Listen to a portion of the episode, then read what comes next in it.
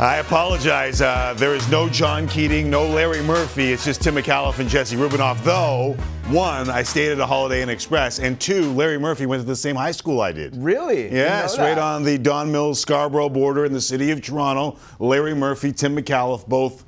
I don't know if he graduated because I think he went on to play junior hockey, and those guys don't end up going to uh, high school at the same high school for very long. Mm, that makes sense. but Larry Murphy, Tim McAuliffe, Senator O'Connor College School.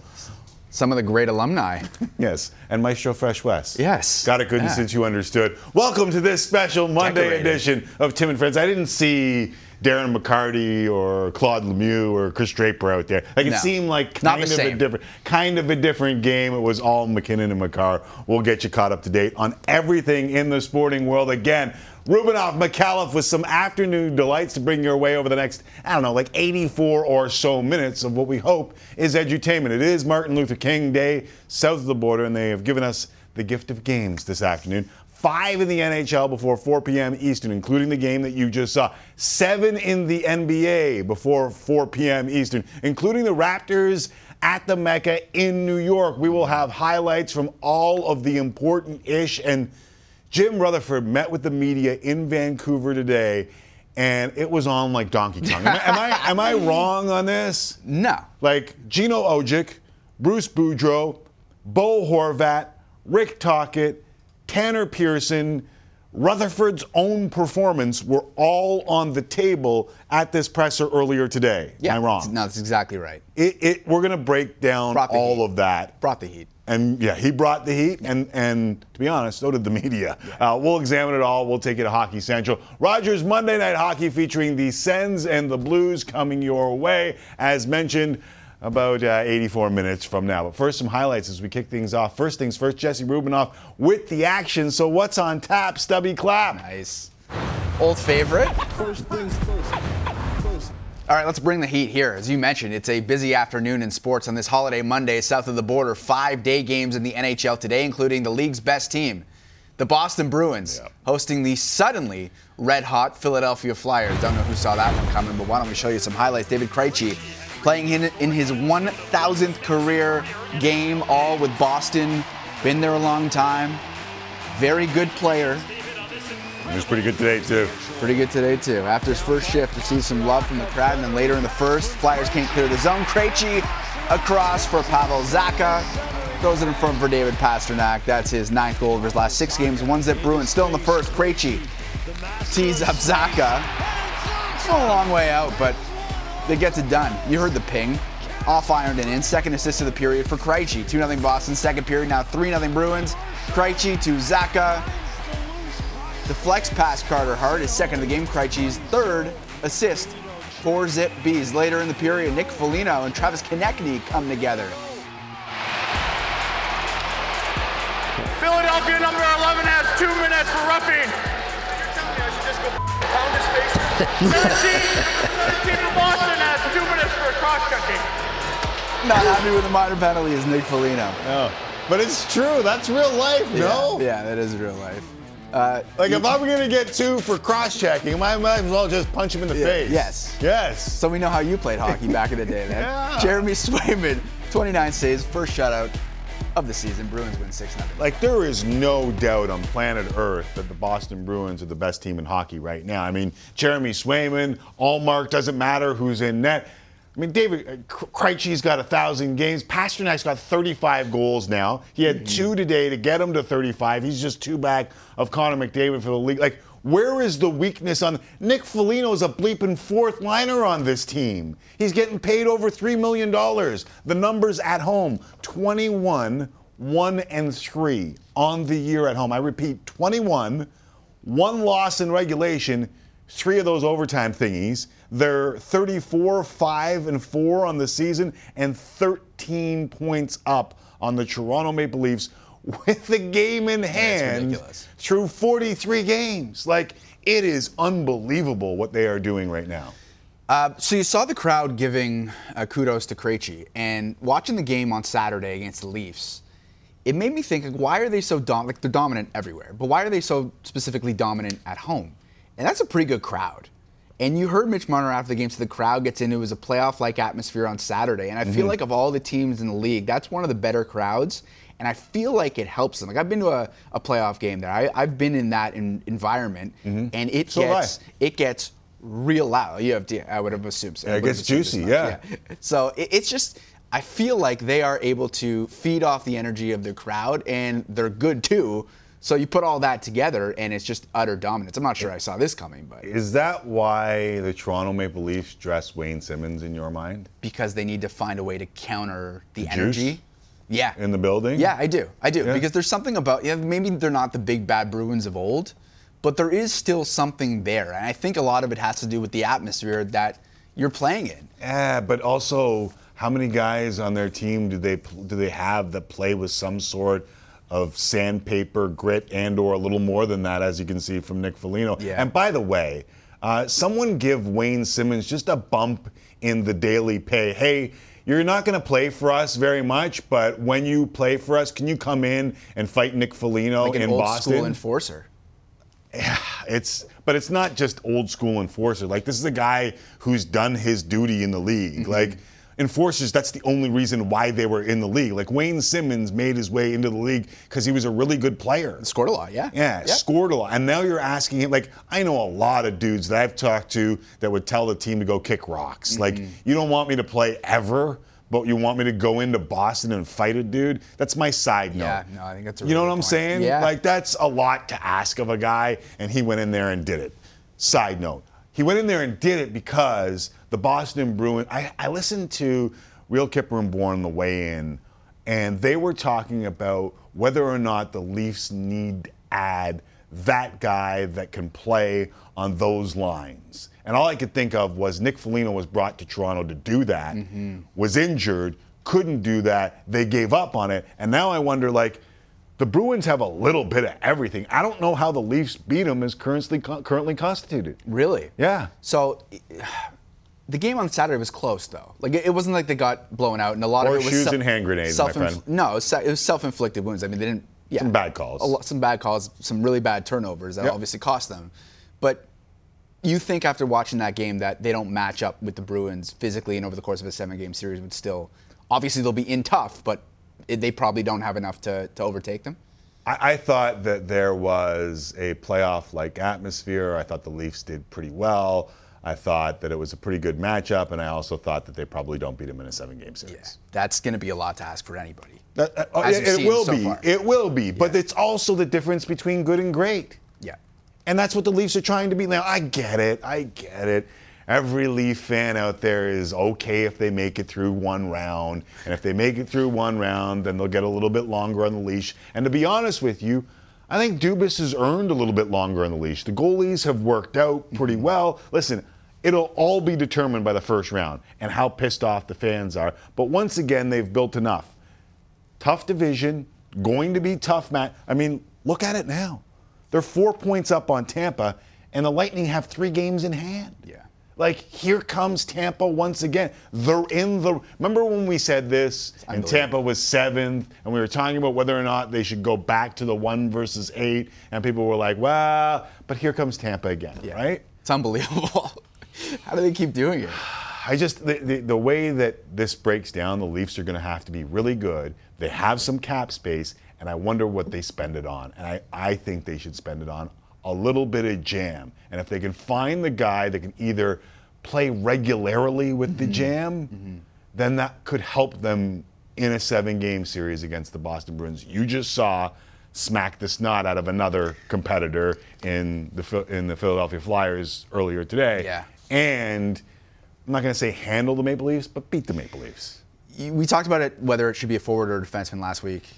Uh, there are options out there, like that. You maybe you bring Luke yeah. Schenn back for a cup of coffee. He's a big boy, loves throwing the body around. so Yeah, a it's a lot someone of like that. want. But that's like so the the criticism I've had in the past outside of Nick Foligno, who was hurt and never could play that role, was every piece of grit the Leafs got was a bottom six guy who sees the ice 10 minutes a game. Right.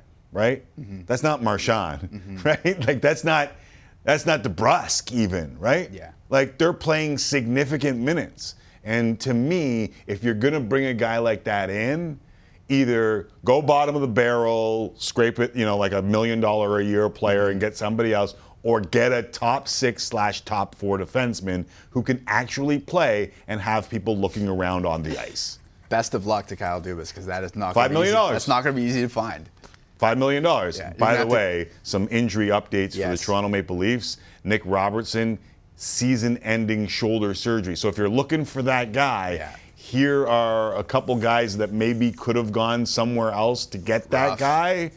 Um, now, if you're making that deal, maybe you could have the patience on a six-month wait for Nick Robertson, but you also would have liked to have seen him maybe dominate with the Marlies. The Marlies playing pretty good hockey right now. Tough injury history for Nick Robertson too, which is something I'm sure GMs would keep in mind. Okay, I mentioned Luke Schenn. Why don't we talk about the Canucks? Because Canucks president Jim Rutherford met with the media today following the team's announcement of an investigation into the handling of Tanner Pearson's season-ending hand injury. Rutherford said he wanted to look into the matter after comments made by Quinn Hughes last week saying the injury was not handled properly, but he said he spoke with everyone involved and couldn't find anyone to whom Pearson expressed concern. During the news conference today, Rutherford touched on a range, a wide range of other topics after what's been a very difficult season for the He hit Vancouver everything. Canucks. He hit everything. I'm disappointed in, in the job I've done to this point. You know, when I came here, I knew it was going to be a big challenge. And I thought, you know, we're going to have to do minor surgery. Well, to answer your question, have I changed my position? Yeah, we have to do major surgery. And between now and the start of next season, we're going to have to make some changes. Some won't be very popular, some will be popular, but we're going to have to really do some things that I didn't think we would normally have to do when I first got here. We're halfway through this season, and we're stuck with contracts that we can't move. Until we move those out, or until they expire, it's going to be hard to make those changes.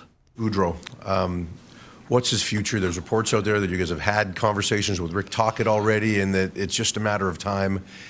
In Bruce's case, it feels like he's in a real challenging position. Yeah, well, we all are. And, uh, you know, there's lots of speculation out there. Bruce is our coach now, okay? We, I believe, have taken our best shot. And the contract that we have on the table for Bo right now, I think is a fair contract for what he's done up until this year. But it's certainly under market value for what he's done this year. So we're, you know, we're in a pickle here. Yeah. Oh, that's that's one way to put it. Couple of chuckles from uh, Where two is of the us. pickle? Different different chuckles per 60 meter on this. It's Oh. usually the on ice or on field action that brings us chuckles per 60, but two of us giggling. Uh, lost unpack. Anything stand out to you specifically? You know what was crazy was people from Vancouver that reached out to me, or people from the Lower Mainland that Yeah. are that are kind of close to this team, pointed out and said, "I wanted to hear more on Gino Odjick today." Right. And it was such an interesting dichotomy to hear Jim Rutherford go up there and lay what was a, a humdinger of a press conference, to say the least, and not understand the absolute value of a guy like Gino Odjick to that franchise and that team. And people just wanted more from him mm-hmm. on Gino Odjick. And I, for me, it was just like, there was so much to tackle here, and I wonder if PR and ownership and the leadership group sat down and talked about a bunch of things and kind of sort of forgot about Gino, which a lot of people reached out to me and said, I, I know they talked about him off the top. Mm-hmm. I wanted to hear more about what he meant to the, the city, what he meant to the franchise. And then just to, to peel the onion back even more, it felt like that was Francesco Aquilini again. Like, I don't know how many times I have told you that it's quite obvious that Jim Rutherford was hired not to rebuild, but to try and figure this out on the fly. And if there was any doubt in your mind whatsoever on what they were doing or attempting to do with this franchise, once again, Jim Rutherford told you, literally, we're not here to rebuild, we're going to try to retool. And I know that's Jim, Ruther- Jim Rutherford's history. I also know that that's what ownership wants. Because they don't want to deal with the. Re- and to be honest with you, you saw some of those names. Mm-hmm. There is some talent on this team. It just it strikes me that they still don't have a real finger on the pulse of their fan base. Yes. Which is a part of this equation that makes that fan base more upset than maybe they could or should be. I think you just hit the nail on the head. I mean, I'm going through the Twitter comments and the Instagram comments and all that after the press conference, and it's all the same stuff that ownership doesn't understand. Why are they trying to retool? Why is it going to be another 10 years before they're good again? People just don't understand. And for and I don't believe too, which is even worse. yeah, for for ownership just to not have like who's in their ear, who's in Francesco Aquilini's ear telling him that that's happening, or is he just is he ignoring it? Like what is happening to make him not understand what the fan base wants? Yeah, if only there was like a, a local guy who maybe had some experience in business, experience in the National Hockey League, who kind of lived local, lived the area, and was really respected by the fan base that could kind of get it. Oh, wait. They had that guy. His name was Trevor Linden, and he walked away. Yeah, it's just tough. They're going to have to figure something out because it's toxic, basically. Franchise in flux is a good headline for the Vancouver Canucks at the moment. Yeah, and, and obviously in a tough spot for a bunch of different people. And for whatever reason, as Elliot Friedman and Jeff Marek talked about in 32 Thoughts in the weekend, uh, Rick Tocchet is going to be the next head coach, and it's only a matter of time. And it just seems like that's bad mojo to keep Bruce Boudreau there terrible. throughout it all. We're going to have a lot more. Randip Janda is going to join us, Yep. and we will discuss all of what we saw and heard and uh, kind of relive what Gino Odjick meant to the franchise, the area, and the lower mainland and beyond when it comes Love to it. a lot of First Nations kids.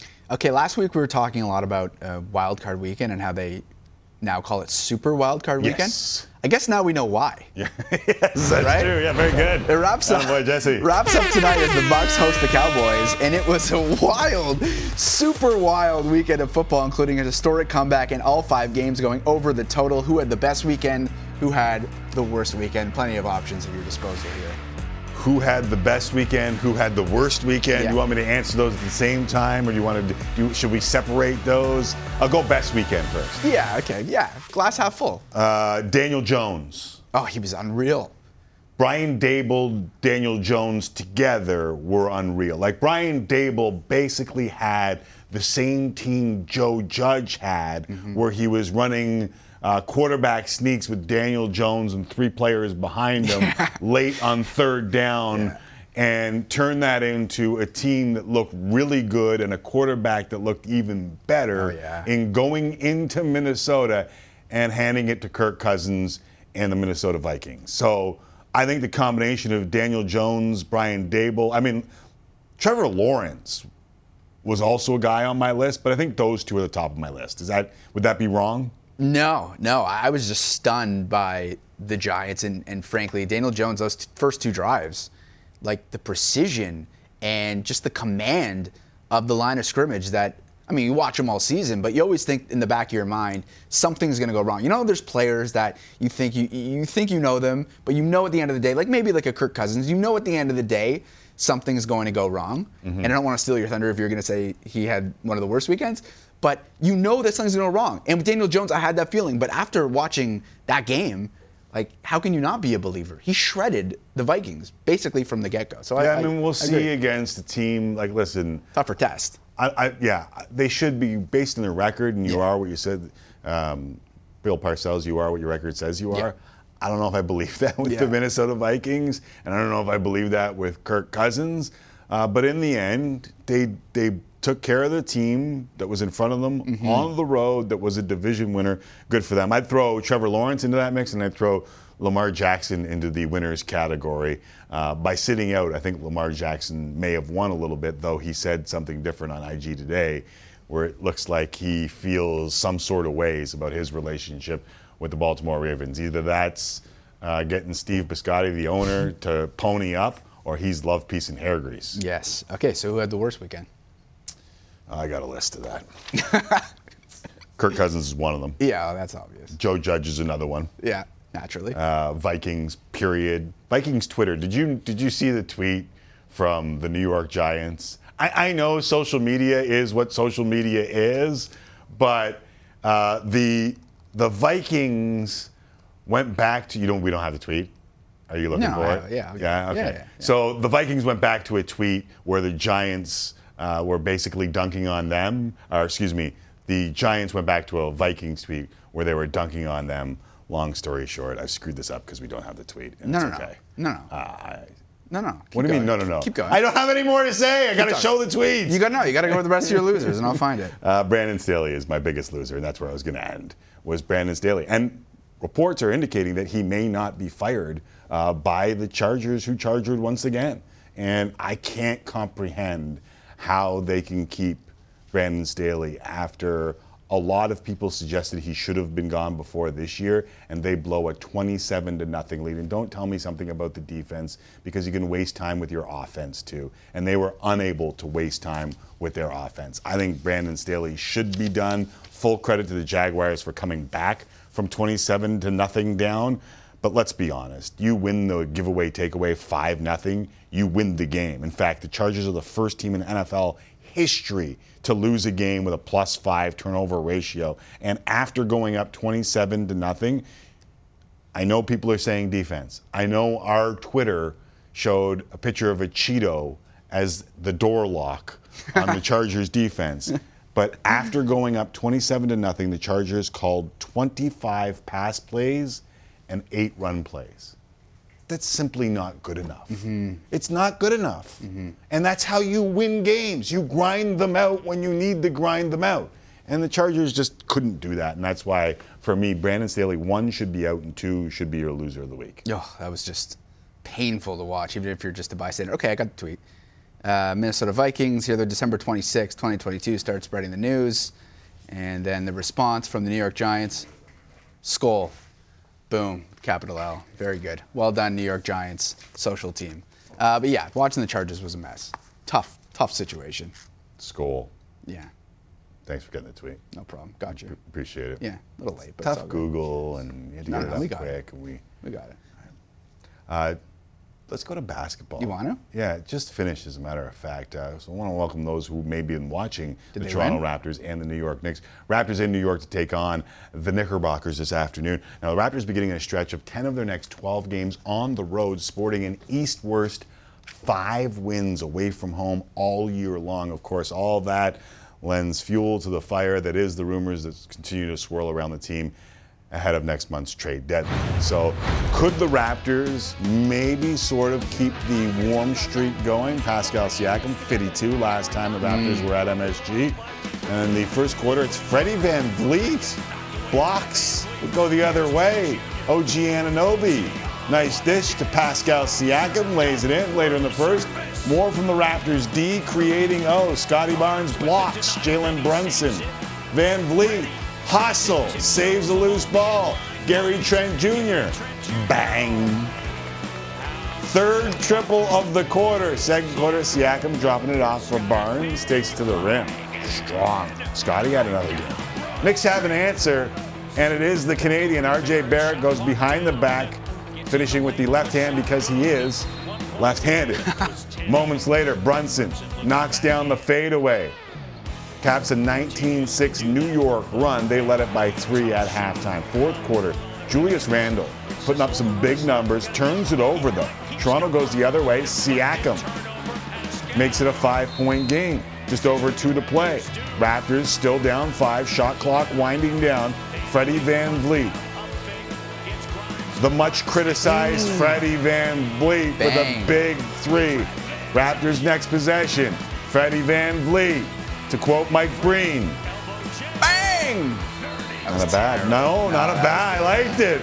After scoring just three points on Saturday, getting it done on Monday, under 20 seconds to go. Raptors down one. VanVleet misses the three. Barnes grabs the rebound. He's fouled. Makes both free throws. So Toronto by one. Now up two dying seconds. RJ. Remaining. Barrett brings it up. Barrett on the drive goes inside.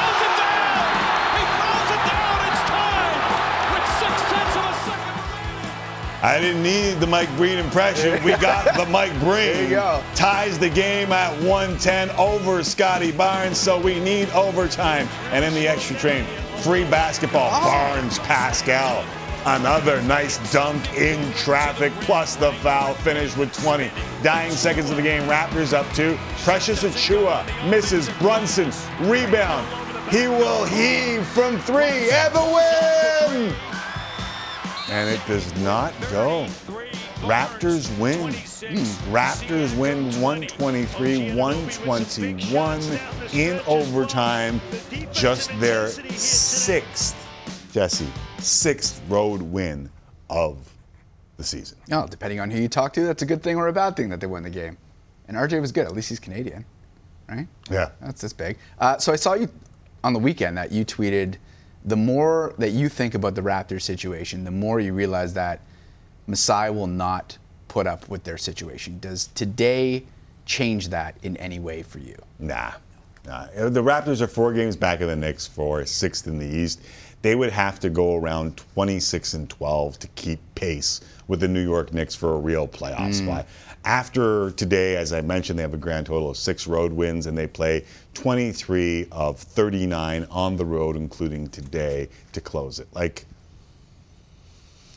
it's not how they get this done at the deadline, but how many guys go on this deadline. Don't believe me? How about asking CJ McCollum? If you ever watch on Tuesdays with Kyper, we do this thing called smoke or fire because I firmly believe in the idea that if you smell smoke, you have to investigate if there is indeed fire. Mm-hmm. Does it always mean that there is fire? Nah, but you got to do the due diligence on these type of things, Jesse. So I'm gonna give you a little smoke from CJ. You can use your critical thinking to figure it out. I mean, you, Jesse Rubinoff, and you, Canada viewers, friends. I do know that Raptors fans are discussing it. Now, CJ McCollum isn't just your regular old NBA player. He has a degree in journalism and a podcast where he said the following. I think in terms of what they need or what they're lacking, something's going to happen. I don't know what. There's rumblings about certain players on the team not being happy and due to tampering. I can't speak to that, but I think they're going to they're going to move someone at some point. I don't know what type of picks they have lined up, but something needs to change because they're way too talented um, to be struggling the way they've been struggling throughout the season. Now you can speculate on who he knows on the team. We all know that he was a teammate of Gary Trent Jr., but that's the easiest piece of this pie. Is, is, there more to this? Because we also saw Scottie Barnes get into it with Thad Young, right? Like, this isn't breaking news. I feel like some of Raptors' Twitter is treating it like breaking news. Yeah, I also don't know why he would make that up. But well, I mean, he does have a podcast that needs to get listens, but I also think he's a pretty professional person. He was voted the NBA president of the NBA Players Association, so I don't know why he'd make it up. So I, I think there's But we- definitely some well- smoke there. Yeah, like we've already seen it. Yeah, yeah. Like I don't know why Raptors Twitter is acting like this is breaking news. Like No, I just- I just we, th- we know what's going on. To hear other NBA players Yeah. talk about it is kind of sort of different. But when other NBA Yes. players have a podcast, Yes. then they're going to talk about things Yeah. like this. That that's where I think the guy who has the podcast jumps in on this. a hundred percent. It's the, right. it's because the fact that it's an NBA player telling us that what we saw, like it's a- it's actually a manifestation of that. Right. Then has credence to it. Okay, so door number two is Nick Nurse being tired. Mm. And I know this could be a one off. I know this could be a relationship with a reporter. It could be anything, but that's why we're putting it out there for you to decide. This is from the weekend. Nick Nurse, you tell me if this is smoke or fire. You talked about inconsistency of effort this season. Um, What do you attribute that to? Um, I don't know. It's a good question. I don't really have an answer for you. I think if you talk to these guys, they would all tell you that they're. How, how do you evaluate effort? These guys would all say, I assume, that they're giving it 100% every time they're on the court. How do you decide if, if that's true? Well, we've got a bunch of uh, accountability factors that we that we you know look at and take into consideration. But even some of those you can score very high on, I think, and not have the greatest energy in the world. I think I think the energy uh, vibe is certainly off, no doubt about it. When we're talking about effort, is it? Come on, man. No more effort. No more effort questions. So Nick Nurse tired too. Yeah. Do does part of you understand that? Just like it's got to be exhausting having to answer questions every day of the same thing.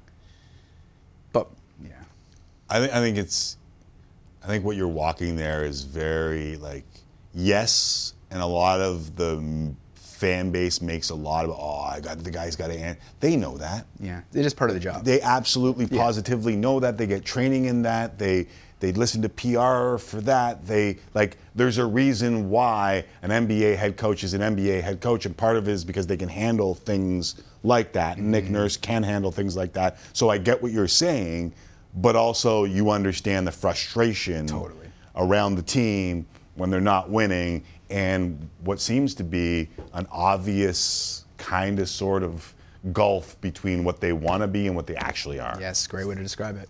All right, we've got to take a break. Still to come, Donovan Bennett in studio for the last few segments, which includes the plays of the week. Adam Rank helps us break down an amazing wild card weekend in the NFL playoffs. Plus, after the break, we get back to the hockey talk, including the mess in Vancouver, as Randip Janda will join us. Going to 7 p.m. Eastern, 4 Pacific. Tim and Friends, busy Monday, so let's keep her going, kids. Hmm.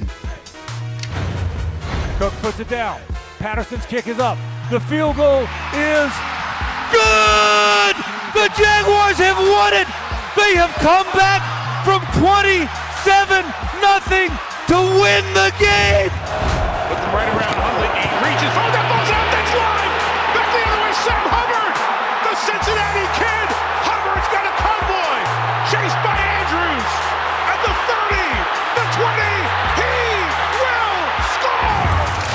To Hall. He whipped it cross crease. Scott scored. Ruslick fired it. And Boston regains the lead. Morant against McConnell. Pick and roll. Morant.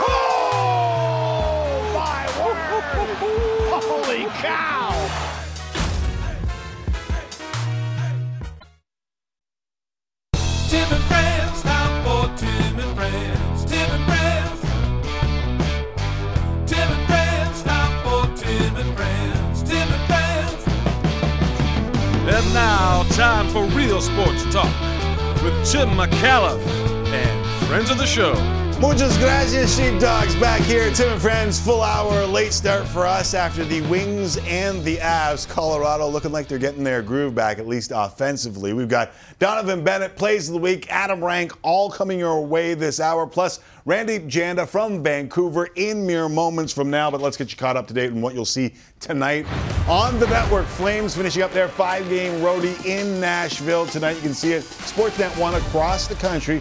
Flames have taken six out of a possible eight points so far on the trip after holding on for a 6-5 win in Dallas. Up 6-1 in that game. Uh, Dan Vladar has been hot for the Flames, but they'll go back to Jacob Markstrom in net tonight. We'll check in with Ryan Leslie from Nashville in game time before the end of this show. Meantime, Sens taking on the Blues. This one national as a part of Rogers Monday Night Hockey. Sens were embarrassed 7 0 by the Avs last time out.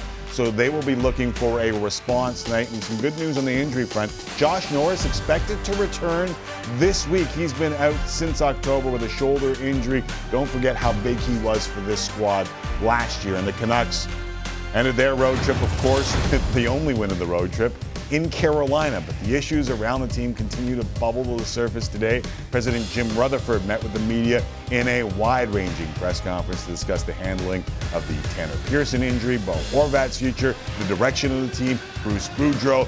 There was a lot today. Boudreau. Um, what's his future? There's reports out there that you guys have had conversations with Rick Tocchet already, and that it's just a matter of time. In Bruce's case, it feels like he's in a real challenging position. Yeah, well, we all are. And, uh, you know, there's lots of speculation out there. Bruce is our coach now. That might have been our favorite of Yeah, a lot so of clips good. that we could have played on today's show. Here to help us sort through all of it is one of the game analysts on Sportsnet 650 in Vancouver, host of Hockey Night in Punjabi, friend of the show, Randip Janda, joins us from Vancouver. Welcome back, homie. Thank you for jumping on. Awesome to be on with you. Uh, never a dull moment in Vancouver, huh? Oh my goodness! Uh, if you ever wondered what Jim Rutherford was thinking, wonder no more. I mean, like we can jump into each of the many topics that he covered today, but for you, what was the big takeaway? I think the, a couple of big takeaways, but the big one was the honesty, right? Generally, you have a conversation with the president of hockey operations, uh, a GM, and you're right. Jim Rutherford does have a, a reputation of being a straight shooter. But when a team is in a situation like this, when they're coming back from a road trip and they won one game and an impressive win, but still nonetheless, really uh, a team in turmoil in, in many fronts where the coach is being, there's you know, speculated whether he's going to be uh, the coach in a couple of weeks, uh, whether there's reports by Jeff Marek and Elliotte Friedman on uh, Rick Tocchet. Uh, the fact that Jim Rutherford was pretty much an open book when it came to conversation around the coach to a certain degree, but even the roster and looking at the direction of this team. Yeah, the fans want to rebuild, and he said again, retool. I've been saying since the summer, it seems obvious. Um, not why Rutherford got the job, but Frankie Aquilini brought him to change on the fly. And if that wasn't evident before, that's evident now, right? Absolutely. And I think there was a quote in that press conference where he said, I came in thinking this would be minor surgery, now understanding this is going to require major surgery. And you start at looking at those contracts on the books that the Canucks have, whether it's the Tyler Myers deal. You start looking towards, you know, the Oliver Ekman Larsson deal was a another contract that Jim Benning tr- uh, traded for, and Jim Benning's no longer there, but Patrick Allvin, Jim Rutherford are having to deal with it. So even though maybe turning around quickly could have been a part of the plan, those contracts, and with the cap not shooting up the way that maybe some in the hockey world expected, this has proven to be a challenge. And Jim Rutherford, you know, in that regard, sounded a bit defeated in, yeah. in the sense saying, "Hey, I don't, we don't know what to do right now. We're trying, but unless we can move this cash off the the roster, it's going to be extremely difficult to do anything." Including Bo Horvat, right? Mm-hmm. And you know that was something that I think he's been pretty open on contract negotiations with Bo Horvat, saying they want to keep him there, they want to keep him long term, but saying we've probably taken our best shot in terms of a contract offer on Bo Horvat. That tells you something, and it tells you the valuation where heading into the season you could have maybe you know speculated on what that number could have been, maybe around six, six and a half million. The season that Bo Horvat's had this year, the play that he's shown, one of the best goal scorers in the league, and the reputation he has along the uh, you know, around the league, uh, the Canucks wouldn't be able to meet that meet that market value. And Rutherford pretty much admitted that today. So that tells you, yeah, the cap crunch that they do have with some of those bloated contracts, it's a tough situation. But now there's the the potential of the captain, and it's looking likely that the captain won't be in Vancouver beyond March. Do you think they do the favor to boost Boudreau soon? I think you have to look at it based on the fact that it's it's everywhere. The news is being talked about. Uh, you know, Bruce Boudreau was talked. He was asked about it and said, "I'm gonna gonna be keeping on coming into the office until they tell me to do otherwise." And and the louder the noise gets, it's a very uncomfortable situation for Boudreau himself, but also his assistants and the players. Uh, you know, Bo Horvat mentioned yesterday that they're they're playing for the coach. They love him as an individual. He's a good coach. But the reality is, if you look at the point totals that they have this year, they're 12 points out of a wild card spot. Uh, the results haven't been there. And if they're not likely to improve, Tim, you got to make that move at some point, especially when reports of Rick Tocchet are, are really out there. They're not even speculation based on some of the conversations that, yeah. you know, Elliotte and Jeff have been reporting.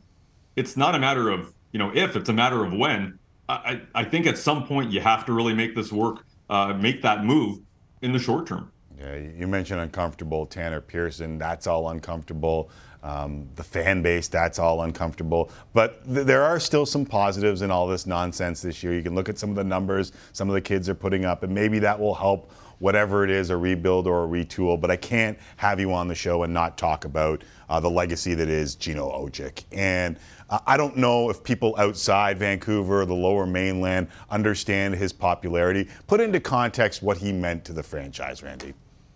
Yeah, over 30 years of being a fan favorite, and not one of the fan favorites, like a top three. Gino Odjick is and will forever be loved in Vancouver. Um, you know, a really sad day yesterday. Unfortunately, the news came out while we were on air calling the game. Uh, but this is an individual that just fearless, but also stood up for his teammates. Anybody that played on that era of the Vancouver Canucks and you're hearing the interviews with you know Tim Hunter and Cliff Ronning. Uh, go through the list. Uh, I know Pavel Bure made comments a couple of months ago about their friendship. Just a, a, a lovable individual, but you know, obviously a very scary player in his day. You can't play that role on a team and not have that intimidation factor. But on the ice, off the ice, just a, a really nice guy. And even from my experience, I grew up in Vancouver. 1994 for me was the year that I really got involved in hockey. That Stanley Cup run for the Canucks was really what gripped me. And, you know, Gino Odjick was a big part of that. And a lot of my family and relatives who were not even hockey fans at that point, they knew who Gino Odjick was. And, right. you know, fast forward 30 years later, you see him at the rink, just a, a lovable character, somebody that would always say hello and somebody that would always check in and a mentor to uh, a number of people in the indigenous community as well. Ethan Bear was talking about that. So he was much more than a, you know, a depth player on a team. He was, in my opinion, one of the most popular Canucks that, that ever played at Rogers Arena or Pacific Coliseum. And just a, an individual that this market loved and will forever love. Yeah, oftentimes when people talk to me about needing fighting out of the game, I, I say, do you understand what the enforcers represent to a lot of hockey players? And there's so much respect for the guys who would not let their teammates be taken advantage of. And that clip that we just showed shows Odjick chasing St. Louis Blues all over the ice. And the reason why was someone dug at the goalie and they were taking liberties. And that's why he was so loved by his teammates.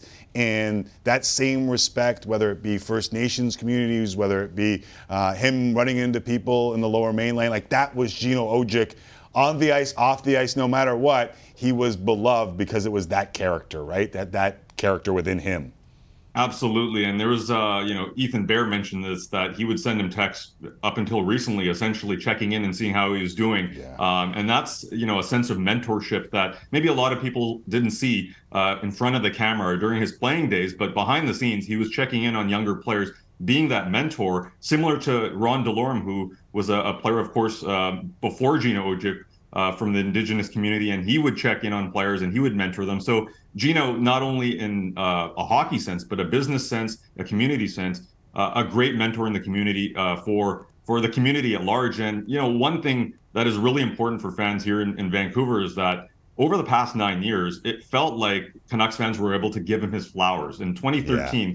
He was diagnosed with that terminal disease, and there was thoughts that he might only live a couple of weeks or months the last nine years, I, you know, it's a very sad time. It's a very sad uh, day and weekend in Vancouver and across the country. Uh, but one thing I think people can look back and say is like, at least he was able to feel the love from Canucks fans over the last nine years because I, I feel like there was a real outpouring support uh, across the country, but especially in BC. Yeah, without a doubt, there was a, there was an ability to say thank you to Gino, and you saw it in Ethan Bear, who ends up scoring a goal. He said it felt like it was meant to be. He was told after the game, uh, got a little bit uh, got a little bit emotional, and uh, maybe we know why Ethan got that goal yesterday. There was a little subtle tip of the cap to Gino Odjick. Hey, thanks for doing this. Always appreciate you dropping by, and, and maybe once in a while this can be positive. It could be. Yeah, it very well could be. We can talk about good things. Yeah, let's let's do that next time. Uh, there is Randip Janda. Thank you very much, brother. Thank you. Uh, you can check him out, Sportsnet 650, and of course, Hockey Night in Punjabi. All right, time for break. Other side, Donovan Bennett will jump in studio. Rest of the show, we'll also be joined by the NFL Network's Adam Rank. Man, was that a weekend. Plays of the week, busy Monday, continues. Tim and friends, please don't change the channel. It's our livelihood. We actually get paid to do this stuff.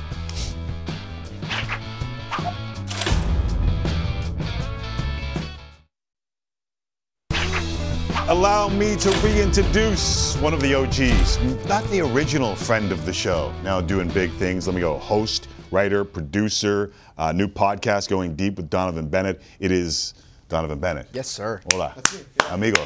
I wanted the rest of the, the, uh, the lyric. My name is Hove. Yeah. H to the OV. Yeah. yeah I, I, didn't know there's no snowflakes. Okay. I'll just say that. Good. Yeah. Great, great, great song, great record. right. Does anyone call you Don? it just doesn't seem to roll the same way.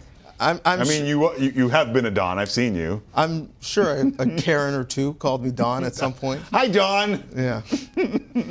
yeah. Uh, More Don Dada than Don? no, I don't get that. no. Either. Okay. I call me and my me. wife Don and Kath. Yeah. Uh, no, no one calls me Don. Nobody calls me Don. Donovan. Not yet. I will keep that's, it Donovan. That's 50 plus. DJ, Donovan, No, no Don. No Don. No Don. Hold the Don. what do you got going on these days? Uh, tonight, actually, uh, after this, I'm blessed to be voicing the tees for our Monday hockey coverage. It is nice. obviously MLK Day. Yep.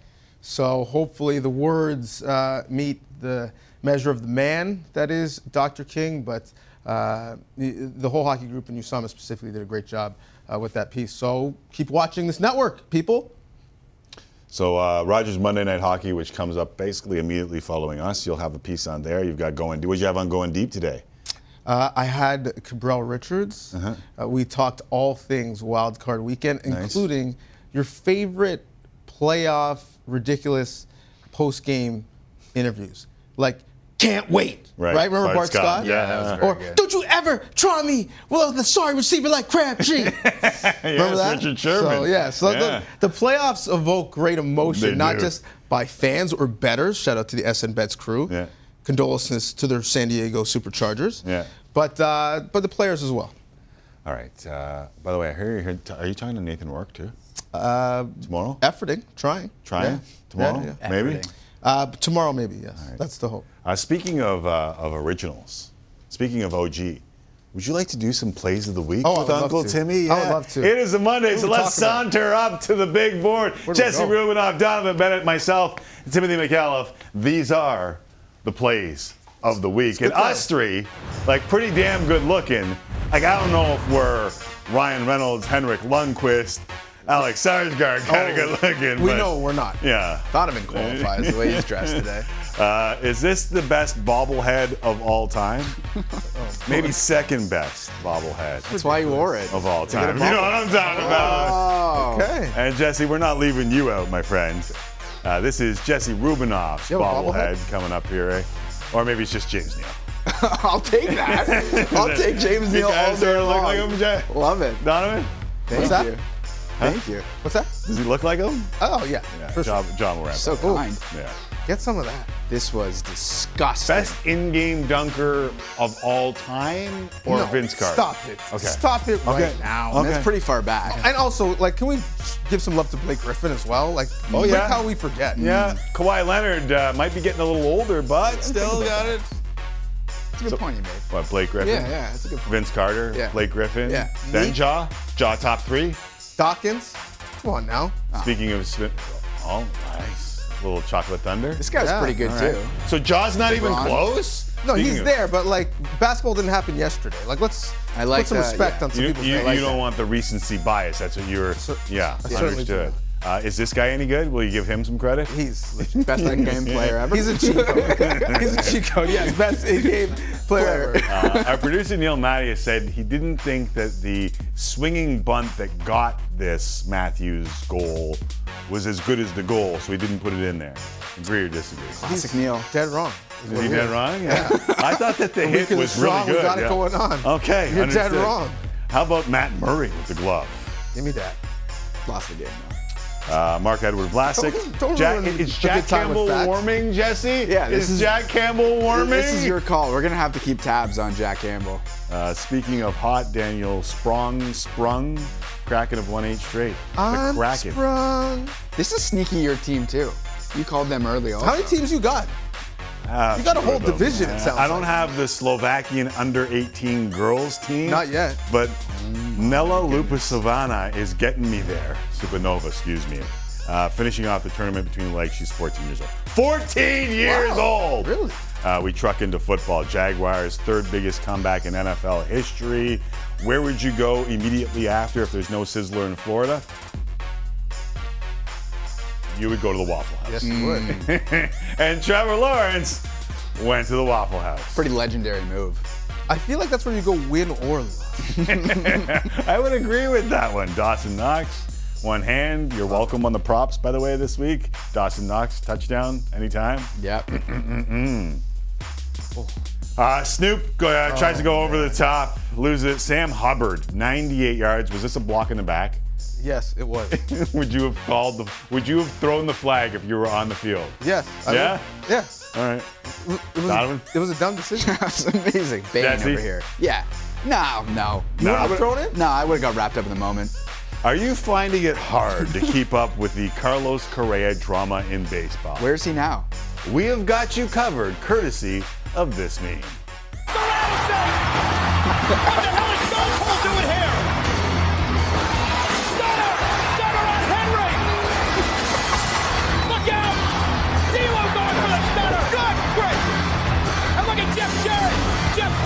hightailing it out of town. Where's, where's Scott Ward? Jeff Jarrett. Yeah, Scott on his Morris horse, has got to be there for down the sure. Without a doubt. Yeah, He's somewhere bad. counting his money. He's under the bag. mat with the chair. That's, that's what So he's official, did. official in Minnesota, right? We don't have to worry about that one. We hope so. uh, Donovan, will you stick around? Uh, you asked me on national TV, so yeah. What am I Uh, Jesse, will no? you stick around? Yeah, I'll be, I'll be here. All right. Uh, I'm going to stick around. So we hope you stick around as well. I'm asking you on national TV as well, the viewer, the friend, Tim and Friends. Coming up, one of our favorites, Adam Rank, will join us as we discuss what was a super wild card weekend in the National Football League. And we'll look ahead to tonight Bucs, Cowboys. Is Brady done? Oh, definitely stay for rank. You should have told him.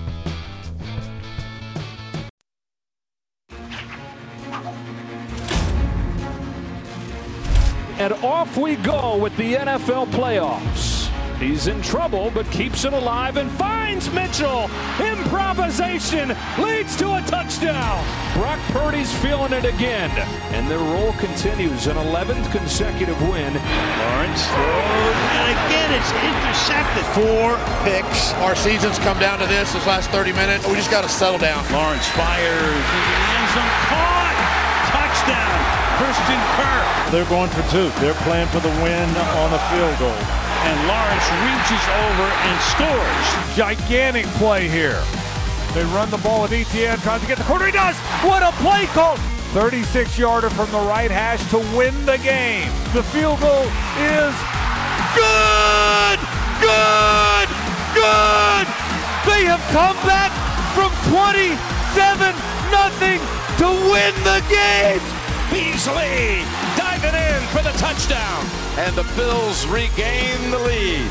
On first and 10 to the end zone. Oh, it's Gabe Davis. Buffalo is still here. And their best football might even be ahead of them. Barkley, what an effort, and he is in. Touchdown, New York.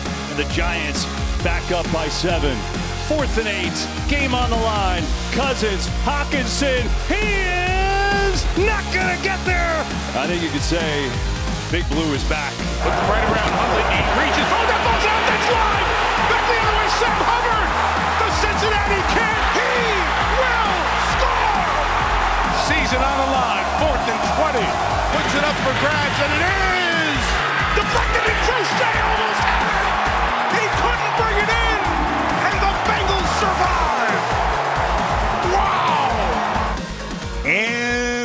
One more to go. Boys and Bucs. Rubenos over there. Bennett is there. I am Tim McAuliffe. And before the weekend started, I was making fun of Super Wild Card Weekend.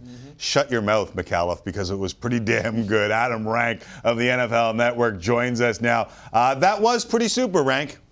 Yeah, how dare you try to besmirch our marketing? It's super because it's there's two extra games.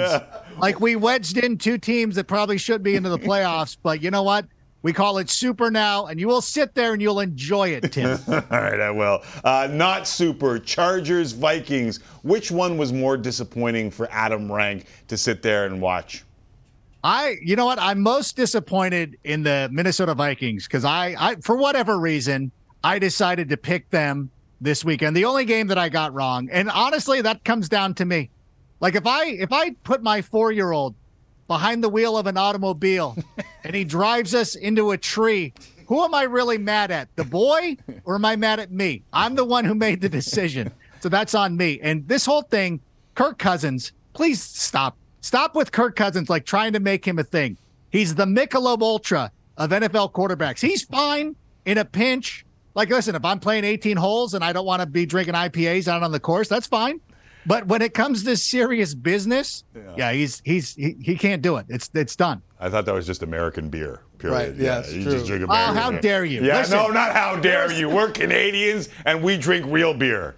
There's a microbrewery I can see. I can't see it, but it's I, I can see the direction. It's right over there, and they make Yeah. a lovely a lovely IPA. I that would- was would- I was in Cancun once on March break when I was in high school, and there was a bunch of guys from New Jersey drinking their six Coors Light and acting like they were out of control after their six Coors Lights. I didn't even drink back then, and I was shaking my head. So don't don't bring up beer on a Canadian network. Fair enough. right? All right, American lagers, fine. American domestic, mass-produced lagers. That's Kirk Cousins. Yes. Uh, we'll, we'll, we'll, we'll send you some cases. We'll take Yeah, care of we'll it. take care of it. Please. Yeah. It- well, I'm surprised you went Vikings because the Vikings were the TCU of the NFL. They found a way to win these close games that Yeah. they shouldn't win. The Chargers chargered. Like they did what they, Yeah, they do. just- Staley did what he did. They were driving me to drink, and I don't even really drink. Talk to me about the second half where they have more pass attempts than rush attempts, even though they're up multiple scores. Austin Ekeler only touches the ball six times. They leave an average of nine yard, uh, nine seconds on the play clock before snapping plays. Yeah. I thought Staley was supposed to be the smart guy. W- What is Oh, going no. on in San Diego? No, this guy somehow was the defensive coordinator when Aaron Donald was playing, and then everybody said he was a defensive genius. Like, listen, anybody could have been defensive coordinator with Aaron Donald and gone out there and done pretty well. But the Chargers, listen, they're basically a Fast and Furious movie. And it you you, you see the plot, you know where it's going to go, you know how it's going to end every time. Now, every once in a while, they'll try to mix it up with a little Tokyo drift, but it's still the same nonsense that you see. And that's the whole thing. Like, I love Austin Ekeler. Austin Ekeler, great guy, great person, and I love him. Fantasy purposes, unbelievable. But at some point, you got to be able to pound the rock in the playoffs. And they do have guys on that roster. Josh Kelley can pound the rock, Sony Michel. Like they do, they need to go out there and get somebody, and they got to go a little thunder and lightning and be a little bit smarter when you're up 27. Instead, you got this hipster who looks like he should be hanging out on Seal Beach, out there drinking American draft loggers, hanging out, looking at the break. Oh yeah, dude, I can't go out there. It's it's too far overhead, or whatever it is. You should not be coaching football. You know what? The good news is he's probably not going to be for much longer. Sean Payton, that's what we're all thinking. Just make it happen already. I just get to the part where it's Sean Payton coaching that team and see what he can do. It would be a nice little story where Drew Brees leaves the Chargers, goes to Sean Payton, wins a Super Bowl. Now Sean Payton could go to the Chargers, hang out with Justin Herbert, and go get them to a Super Bowl. Yeah, like Sean Payton. That's an anchor steam, right? Like that's a good beer, right? Ah, that's a good beer. Yeah, Yeah, yeah. Sierra Nevada. Like you got it. You know what's I- hip. I, yeah, got, you got- I got you. Uh, we won't bring up any Moscow mules over here, okay? Well, I mean, Oh, I, I, I'm just thinking. Let's hold on, because Mike McCarthy might say, "Hold my beer Oh, today," yeah, yeah. And, and give you an opportunity for another Sean Payton destination. Oh no, because listen, this is we've already doomed the poor Tampa Bay Buccaneers. Like everybody, like I look around the landscape, I thought I was going to be out on an island picking Tampa Bay, but no, everybody's on the Buccaneers. Nobody's picking. Stephen A. Smith was out doing his thing in a Tom Brady jersey. I'm like, it's over now. Yeah. The Cowboys are going to go. I, it's hard to tell because the, don't put the lineup. That's just a thing to incentivize people to make wagers. I think that once people give up, we said this before. I'm stealing your bit from before. This is, hey, this is, uh, I'm like listening to the riffs you guys are playing, and I'm like, hey, I'm to go play them on stage now. Nobody heard you guys earlier talking about like when the Cowboys are not expected to win is when they rise up. So I don't know. I think that um, what it really comes down to is Kellen Moore. That team has become way too predictable. They are, you know, when Michael Irvin was out there saying like, "Hey, we've been running the same routes for the last 30 years," you're like, "Bro, that's not the that's not the own that you think it is. Maybe mix it up a little bit." But uh, I'm curious to see what happens, and I still think Tampa Bay is going to win. So perhaps, yeah, Sean Payton's sitting there waiting for the bidding war to start because a lot of people have thought about him, but I don't know. I think San Diego, no disrespect to everybody who lives in Dallas, but San San Diego, Los Angeles isn't bad.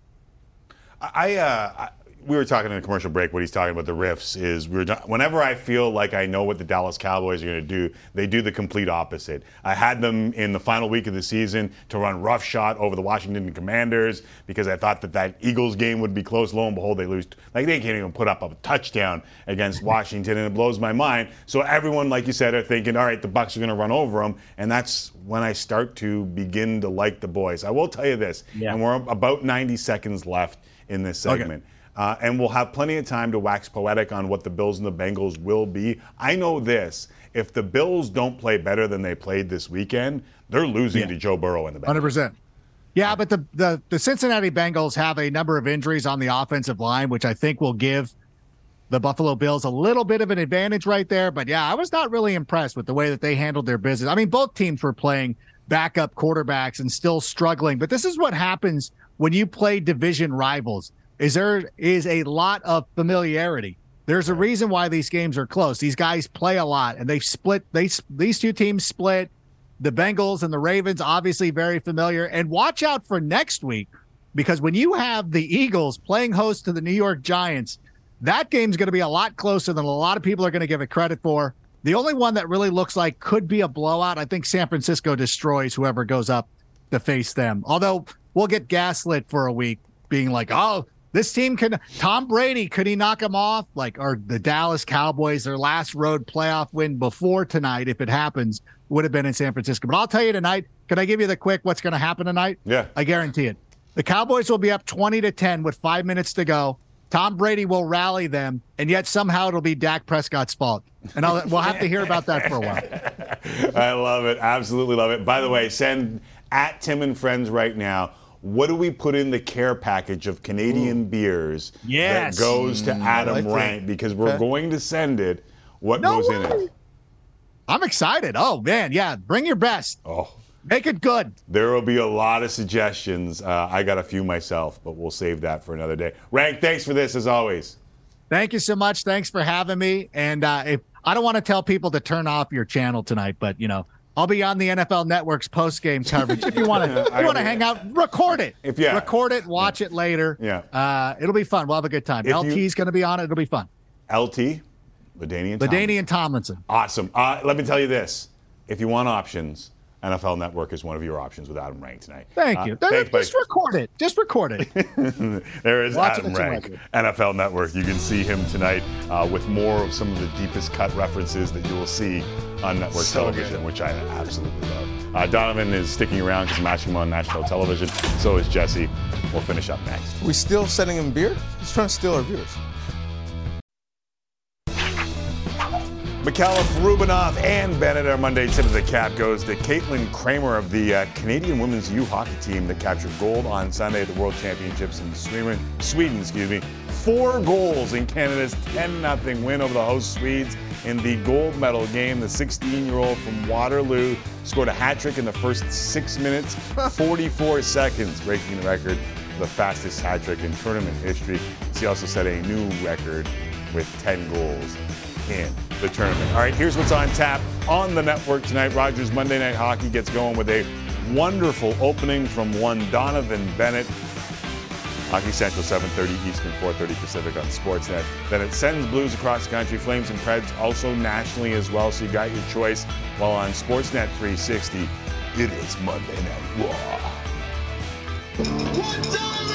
That's say WWE things. In that voice? In that voice. Officially. Do you, Uh, do you like order food in that voice? every once in a while just to freak people out. Flames wrapping up a five game road trip in Nashville tonight. They've earned at least a point in all four games on the trip, 17 of their last 21 games. And dating back to December 3rd, they have the second most points in the Western Conference. For more on tonight's game, Ryan Leslie, who is standing by live at Bridgestone Arena. What's the latest, Ryan? You know, brother. um, I'll tell you what's going on. You've got a, a pretty important hockey game for both clubs because, for the Calgary perspective, you look at the fact that they skate out of here with a win tonight, and all of a sudden they're talking about when you mentioned some of the uh, the points that they've been accumulating, but to get eight of a possible ten on this, you know, five game road trip is absolutely huge for this group it's a team that has really turned a corner. But I want to turn the corner and go all the way back to April 26th of 2022, if I could, because that is the last time these two teams met. And why was that significant? They thought there was a chance they may face each other in the playoffs. The Calgary Flames wanted to send a message. The season, the regular season was just about over. It was a physical contest. It had everything you wanted in a regular season hockey game that was more like a playoff battle, and that had fights. It had some last second, 0.01, Matthew Tkachuk would score to tie it up. Overtime drama. You'd see Elias Lindholm score in the extra frame. And we mentioned the fights, the physicality, that feel of what that did. And again, these are two teams, they would not meet in the playoffs, as we know, but these are two teams here that, uh, you know, for the Preds, they've lost uh, three straight. They're looking to get on track, and you wonder if they're going to come back into a playoff conversation. But for Calgary, finished strong. Their offense has improved. Uh, their special teams, the PK's been rolling. They're scoring first, which is translating into wins. So no lineup changes, save for one. Jacob Markstrom will get the nod between the pipes, and uh, Juuse Saros at the other end for the Predators. Gentlemen. Yeah, when he's good, they're good, and that makes me want to watch. Thank you very much, Mr. Leslie. That suit's good. It's looking good. Ryan Leslie. Yeah. In Nashville. You gotta look at it. He's in Nashville. It's Nashville. Monochromatic pocket square, olive, Oh, look look like at a half. Windsor, Look at that. spread collar. Okay, see you. All right, Jesse, close us out. Makes sense that you would uh, you'd be able to list off all those. Half-foot well-dressed man. Okay, Brady Tkachuk is back in his hometown as the Sens visit the Blues tonight. Sens forward Tim Stützle celebrated his 21st birthday yesterday. He's the franchise's all-time leader in points at age 20 or younger with 126 points in his first 170 games. How impressed have you been with the former third overall pick, Timmy? Let me put it to you this way. Okay, so we understand he leads that franchise with points under 20 years old, but he came into the league as a 19 year old. Vladimir Tarasenko, good player. Other side, tonight, came into the league as a 21 year old. If you look at the side by side numbers of their first uh, two seasons in the league, 170 games, look at the numbers. They're like the same. And Tarasenko was a 21 year old rookie. Stützle was a 19 year old rookie. The kid's good. And this team could get better with Josh Norris comes back, And now he can drink on the road. So everybody's happy. including Stützle, who can now drink on the road. Uh, seems like we're always tight on time when you pop by. Thanks for doing this. I'm long-winded. Appreciate you having me. Uh, not today, though. Actually short-winded. Jesse always appreciates it. It's our fault. We talk too much. Yeah, we did off the top. And we had a shorter show because of the hockey game. So it's Martin their Luther fault. King. Yeah. Spread the blame. We'll have more time tomorrow. We'll talk to you again, man. Thanks for watching.